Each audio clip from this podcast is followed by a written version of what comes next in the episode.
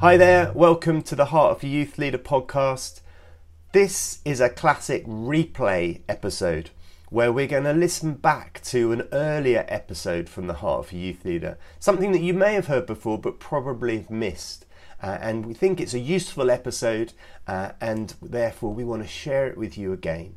Uh, and we're going to be doing that over these summer weeks before we relaunch with a new season of the Heart of a Youth Leader podcast in September. So enjoy and do let us know what you think. The, the verse I want to share today is to try and help us to remember not to do too much or to go too fast, too soon, too quickly. Uh, and it's this wonderful passage from the Gospel of John, uh, John chapter 15, the vine and the branches, really well known. You know it. Uh, and the, the verse I particularly want to focus on is verse 5, which says this it says, This is Jesus speaking, I am the vine, you are the branches. If you remain in me and I in you, you will bear much fruit. Apart from me, you can do nothing.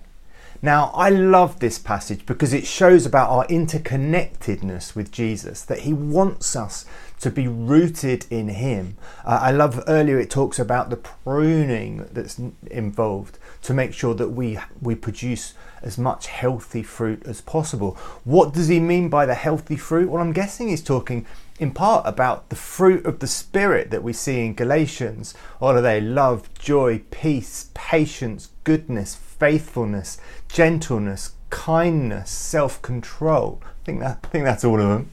Uh, you know, and we can't force those things into our life. They're a result of our dependence uh, on the Holy Spirit, and those things will mature in us, just like an apple tree can't force apples out of its branches. But if you get the nutrients right, if you get the sunshine right, if you get the watering right, then it produces apples because it's a healthy apple tree. If we are healthy people, we will produce the fruit of the Spirit. Uh, and so there's this wonderful connection with the branches and the vine and being part of, of God's people and God's kingdom. Uh, and yet, here Jesus says this wonderful thing you've got to stay with me, remain in me. Uh, if you remain in me, uh, I remain in you.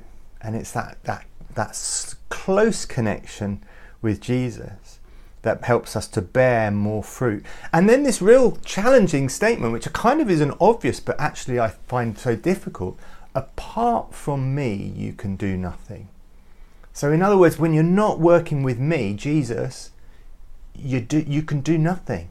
And yet you go, but I do so much stuff. Uh, is that all from Jesus or is it not? The reality is, for me, I think it's so easy to find ourselves doing so much, but we're busy doing nothing because it's not what God's asked us to do. We're hoping it's something that will please Him. Uh, and God, in His generosity, in His kindness, in His grace, blesses the things that we do, hoping that it pleases Him. But actually, what Jesus is saying, if it's not with me, it's nothing apart from me, you can do nothing. And Jesus says uh, he only does what he sees his Father doing. What a wonderful uh, place for us to aspire to be in, that we only do what we see our Heavenly Father doing. Uh, and it worries me when I see youth workers and youth leaders rushing around and always busy and overcommitted and going from this to that, never finding space for themselves. Uh, and I'll tell you why it worries me. It's because I recognize it in myself. I've been there, I'm often there. Uh, and I know that when I'm in that place, I am hoping what I am doing is what God wants me to do, rather than going, What do you want me to do today? What do you want me to do today? Because apart from you, I will be doing nothing. Nothing that will last, nothing that will have kingdom uh, longevity, nothing that will make a kingdom difference. Uh, and we can fool ourselves that because of what we do and the world views of it and parents like it or young people respond that we are doing what God's asked us to do. But how often, if we're honest with ourselves, are we just hoping that it's He's asked us to do?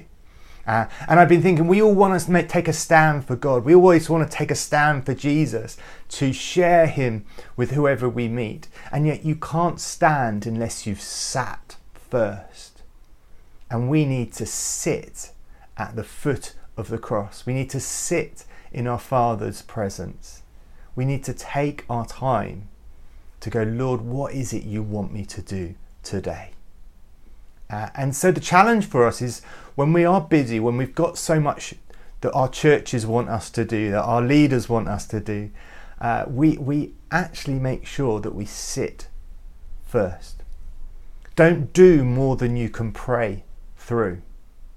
And, and try and start each day in that place with God, going, What is it you want me to do today? Be filled with His Spirit and then step out in His power so that we're not busy doing nothing, but we are being obedient children doing what we see our Father doing. That way, we will see the kingdom come. Go for it.